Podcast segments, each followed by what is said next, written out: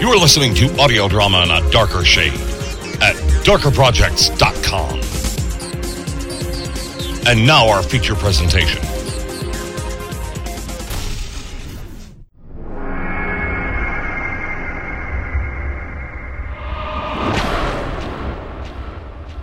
Beyond the life giving glow of our own sun, the infinite void of dark space stretches to places where reality is only limited by our imagination. It is from these blackest reaches of the universe that we bring you Dark Matter, an anthology of original audio science fiction from Darker Projects.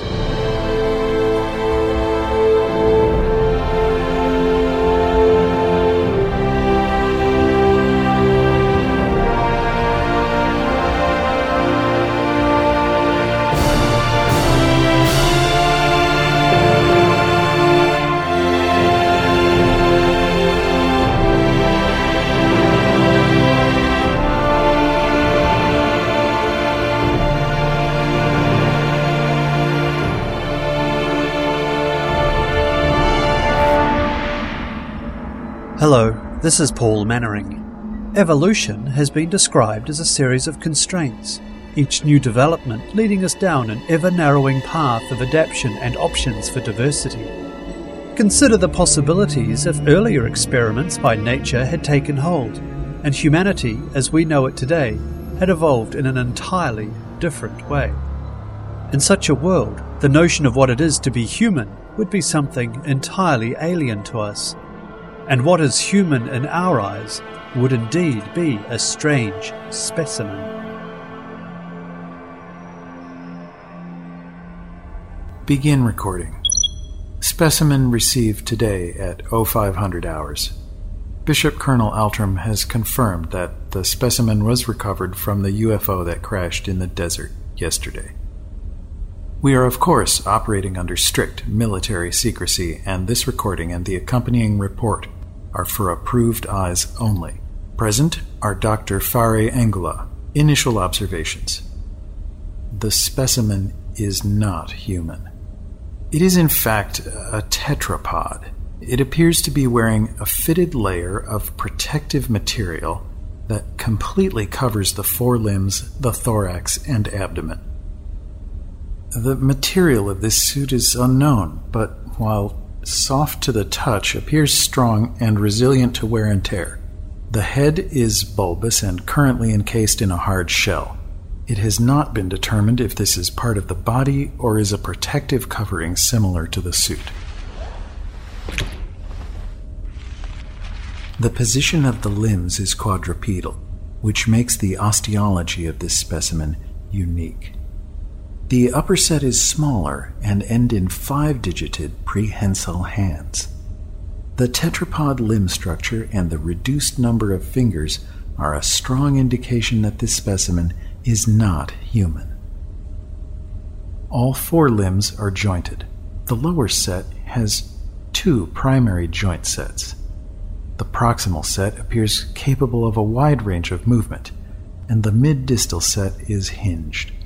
The distal appendages are at right angles to the limb. We will need to remove the hard shell covering over what I believe to be the foot to determine if there is indeed an ankle joint that allowed some kind of movement. At this time, I believe that this creature's only means of locomotion would be on all fours, though this would have seriously impeded their ability to use tools. There is no evidence of additional limbs being amputated as a result of injuries sustained in the crash. It is pure conjecture at this time, but perhaps this species is subservient to a more advanced hexapod, and the crashed craft was an experiment in interstellar travel.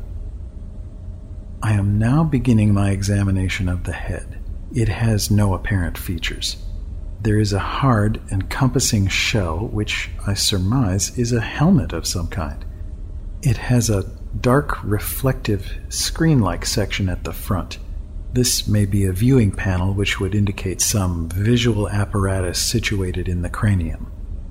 There is a clip design on the front at the base. I am now opening that catch. Extraordinary. The, covering is a helmet of some kind.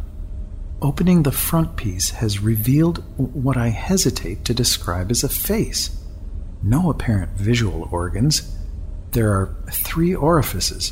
One is clearly the mouth, and the second appears to be some kind of filtering apparatus. However, it is encased in a short, bony protrusion. Clearly, this species is not capable of traveling through water, as this orifice has no apparent sphincter. The head is situated almost on top of the torso. This lack of prehensile neck surely limits the ability of the species to observe and interact with their environment. If they are indeed quadrupedal, then we will need to seek further evidence of how they managed to survive at all. Pause recording. Good morning, Dr. Hexel. Dr. Nagula, you have begun the examination of the specimen already? Yes, the specimen arrived early this morning. I have been recording my initial observations. An amazing find, Doctor. We were lucky the military didn't have it incinerated. Were any other specimens recovered? There was reported evidence of other specimens, but they were destroyed in the crash. Ah, so it was an extraplanar vehicle? Now, Cyan, we must keep all information relating to this specimen secret. The church military have strict protocols. stop worrying, Fairy. It's the diocese that is afraid of science finding some evidence against the existence of God. Is that what we have? Evidence of a non human sapient species? Something not made in God's image. I hesitate to suggest that this species is in any way sapient. Look, only two sets of limbs. And the head, the neck is so short. Atrophied sensory organs, no evidence of visual sensory equipment. I believe that it is a quadruped, and therefore unlikely to have evolved into anything capable of higher function. Yes, but then how do you explain its presence in a crashed vehicle of an unknown origin? I believe it was a test subject, a creature placed in the vehicle by a more advanced species. And the sapient species? They are, of course, hexapods? Well, of course. It's irrational to consider anything with less than six limbs being capable of making the advances necessary to accomplish interplanetary flight. That's the problem with you, Fairy you still adhere to the law of the Church. What if God, in its infinite wisdom, allowed life on other planets to evolve in other ways? What if this species evolved as tetrapods and managed to develop science to a, a level similar to our own? Preposterous. Spoken like a true believer. Don't you ever find it difficult to reconcile your science with your faith? Really, Fairy, when you start spouting that church dogma, I have serious doubts that you're my parent. Well, Offspring, when I was your age, we accepted the truth. Because we knew it was true. It had been proven and shown to be right. But now we have something from another world, Fairy. A creature that has evolved in an entirely different way. Surely that must be cast doubt on your belief. Our belief, Cyan. You will not identify yourself as one without faith in my presence or anywhere in this facility. I know, I know. It's absurd to make atheism a crime. I'm not alone, you know. There are many others who think as I do. That may be so, but you will not speak of such such blasphemy in my presence. Fairy, it moved. What? Impossible. The specimen is dead. I saw its hand twitch. Bring me the stethoscope. It did it again. It's alive. Steady, Cyan. We must proceed carefully. We should remove this covering. It may be injured. Yes, you can begin by making a test incision in the covering of the first arm. See if it bleeds. Hmm. No bleeding or fluid of any kind. It confirms it is a separate material covering. Begin recording. At this stage of the examination, I am assisted by Dr. Hyra Hexel. I am proceeding to remove the specimen's outer shell. It is a pliable material, definitely manufactured. As it is cut away, we can see evidence of a dermis under the covering. It is covered in a light hair. The dermis has a pale pinkish tinge to it and appears to be unbroken. Remarkable. A completely intact quadratic specimen, previously unknown to science. It appears to be dead. I can detect no respiration or pulses. It may have suffered a critical injury to its second heart. You're assuming that it has a second heart. I'm merely offering its sapiency the benefit of the doubt. How kind of you. See here, the neck is short. I was prepared for it to somehow be telescopic, but there's no evidence of the required muscle and cartilage tissue. It really is that close to the thorax. We should secure the neck in case of injury. But we have nothing small enough. Hold it. Keep it secure. I'll see if we can't cut this cranial shell away.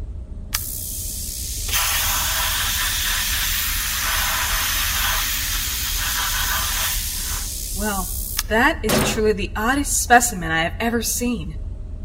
We have now removed the shell encompassing the head. As speculated, the hard shell is a form of protective helmet.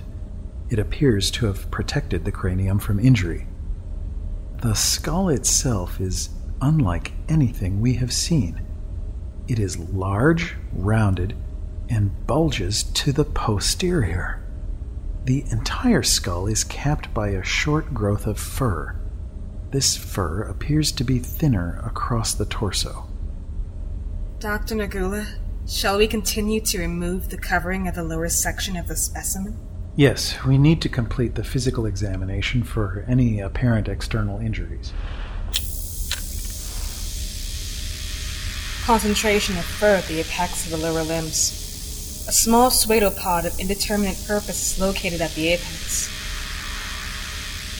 Possibly a vestigial limb or sensory organ. No immediate indication of genital structure. Small dermal sac located posterior and inferior to the vestigial organ at the inferior limb apex. Testes. I beg your pardon? The dermal sac. What if it is the specimen's testes? Externally situated. Ridiculous. What possible advantage could be gained from external testes? Nothing comes immediately to mind. But there is a distinct physiological disadvantage to being a tetrapod, and the specimen appears to have survived as one. We have not considered the possibility that this could in fact be a specimen of a previously unknown species suffering from serious congenital defects. Unlikely. What sapient species would include their most malformed on a crew of interplanetary travelers? Certainly not something we humans would do. A pulse. Weak, but there is a pulse. Located here, on the inner thigh of the inferior limb. Let me listen. Extraordinary. A singular pulse. Either it is surviving on a secondary cardiac organ function or. or. It has one cardiac organ. I know.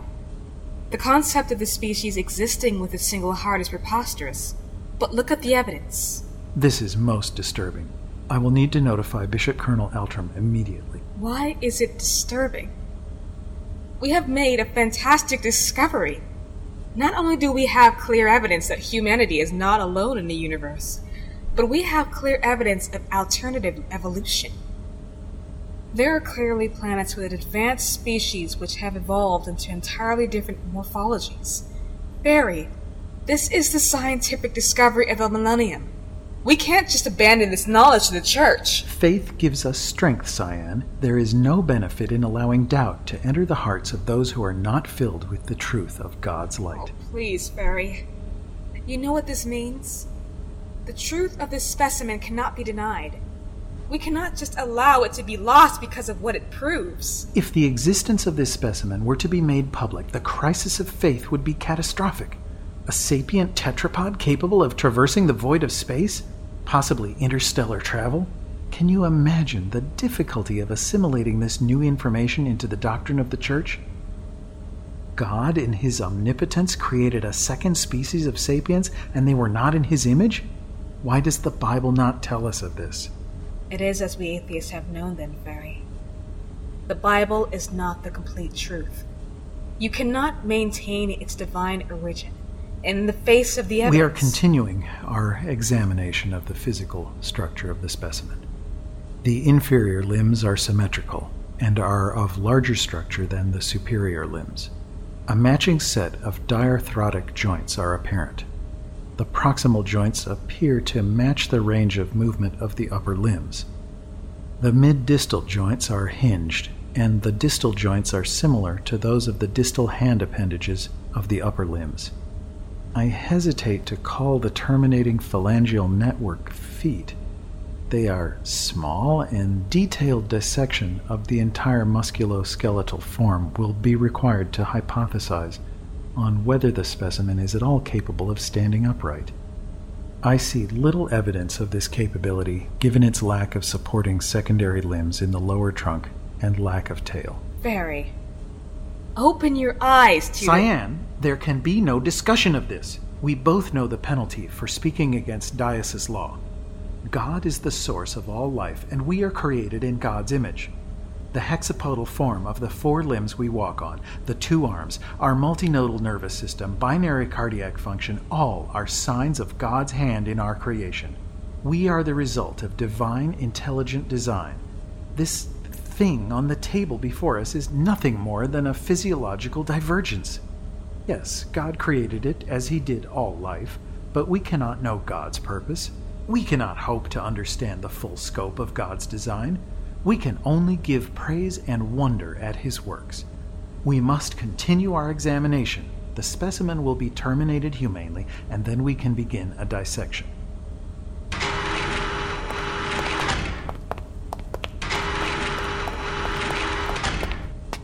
Dr. Nagula, Dr. Hexel, I am here for your report.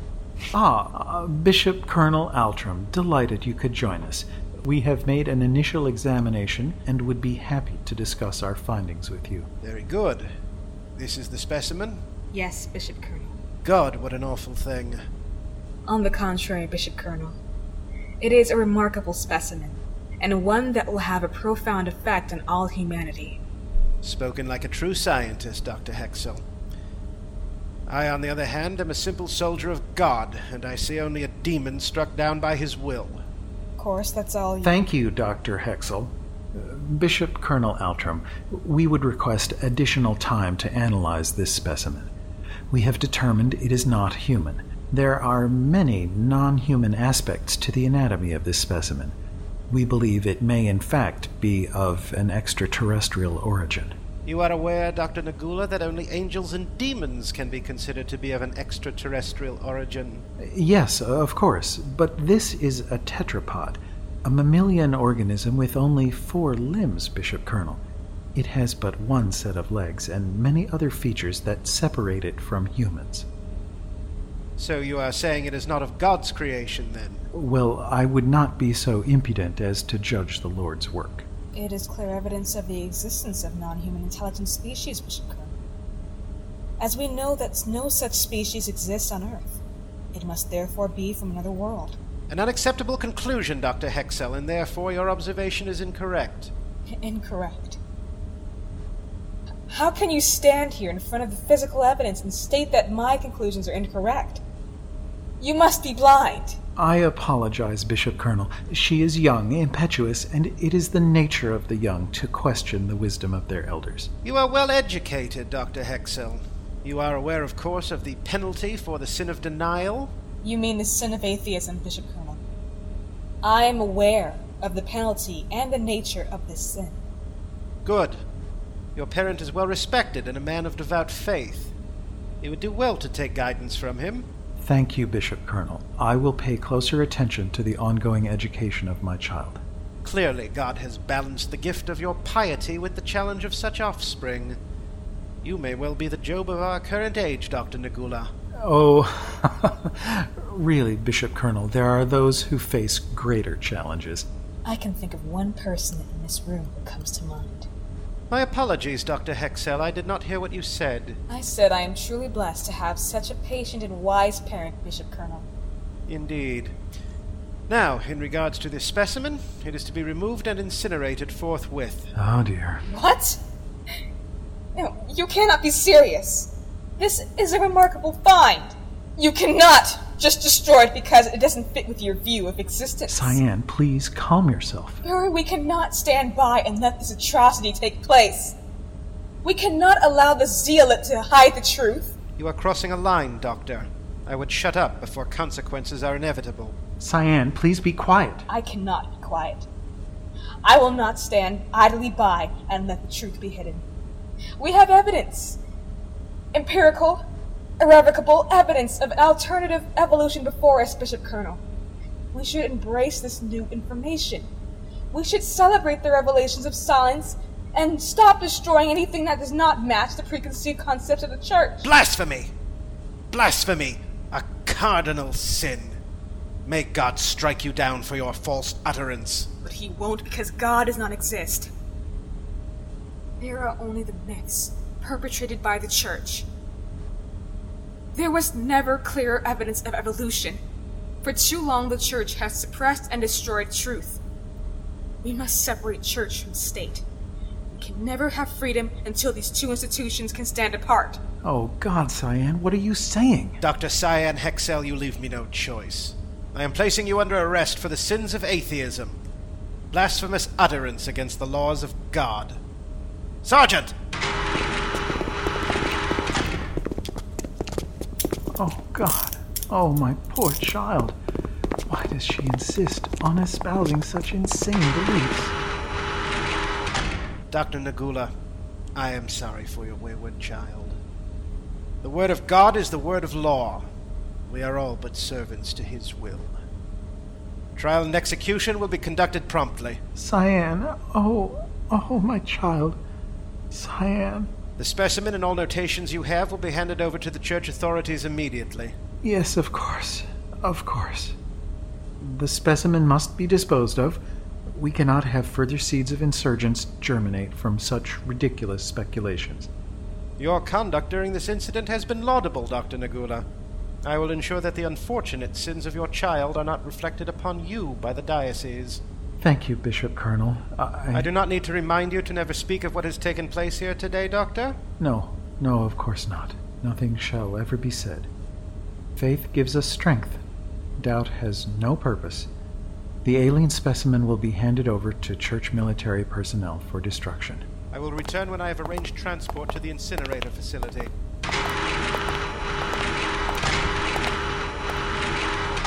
May God have mercy on my soul. Stop recording.